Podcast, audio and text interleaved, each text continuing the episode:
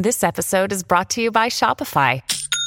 Forget the frustration of picking commerce platforms when you switch your business to Shopify, the global commerce platform that supercharges your selling wherever you sell. With Shopify, you'll harness the same intuitive features, trusted apps, and powerful analytics used by the world's leading brands. Sign up today for your $1 per month trial period at shopify.com slash tech, all lowercase. That's shopify.com slash tech. Another day is here, and you're ready for it. What to wear? Check. Breakfast, lunch, and dinner? Check. Planning for what's next and how to save for it? That's where Bank of America can help. For your financial to-dos, Bank of America has experts ready to help get you closer to your goals. Get started at one of our local financial centers or 24-7 in our mobile banking app. Find a location near you at bankofamerica.com slash talk to us. What would you like the power to do? Mobile banking requires downloading the app and is only available for select devices. Message and data rates may apply. Bank of America and a member FDIC. Welcome to the only daily podcast focusing on compliance news of the day. Each morning, start your day with a cup of coffee and Tom Fox, the voice of compliance, to hear about four of the top compliance, corruption, or leadership stories you will need to start your day. The Daily Compliance News is a production of the Compliance Podcast Network. First, a word from our sponsor.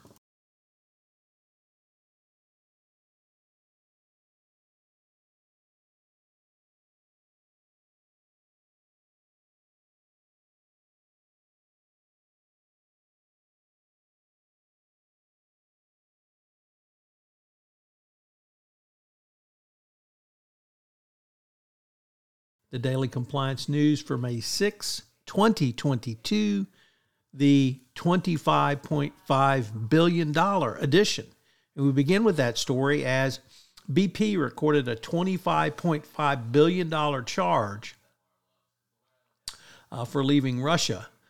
Uh, in an article by the Washington Post, it notes that because of profit gorging uh, against consumers, uh, or uh, um, BP was able to offset some of that, but it was still a uh, totaled out to a $20.4 billion loss. So, for those companies who don't think or don't prepare for um, black swan events, this is something that uh, can happen to you. Next up, in a very disturbing article in the Wall Street Journal, uh, whistleblowers allege that Facebook deliver, deliberately caused havoc in Australia to influence a new law. When Facebook blocked news in Australia in response to potential legislation making platforms pay publishers for content, it also took down pages of Australian hospitals, emergency service services, and charities. Um, Facebook publicly called this inadvertent. However, a whistleblower has claimed that this was deliberate, deliberately done and uh, allowed wide swaths of the Australian government and health services uh, to be taken down. The goal, according to the whistleblower, was to exert m- maximum negotiating leverage over the Australian Parliament. So, very disturbing if uh, Facebook took this step uh, with or without the knowledge of uh, top executives. Next up from Reuters. Um, Russian banks are now facing significant sanctions as Sberbank uh, is looking at swift removal. So, uh, if it cut Sberbank off, uh, Russia's largest lender, from the SWIFT international payment system, uh, it would wreak havoc uh, on the, ba- the bank. The bank had been previously spared from some of the harshest penalties because it was the main channel for oil and gas payments. And our final story comes to us from EurasiaNet, a first time contributor to the Daily Compliance News.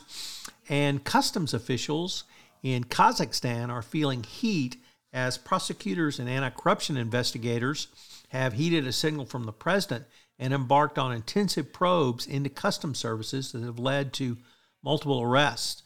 Um, a recent audit brought to light $375 million worth of damages to the state caused by bribes paid to customs officials to evade uh, company or country taxes. And anyone who's ever uh, tried to import into Kazakhstan knows the corrupt nature of their customs officials. So this is certainly welcomed. A anti-corruption probe uh, from those doing business with that country. The Daily Compliance News is a production of the Compliance Podcast Network and a proud member of C Suite Radio. Thanks so much for listening. I hope you'll join me again tomorrow.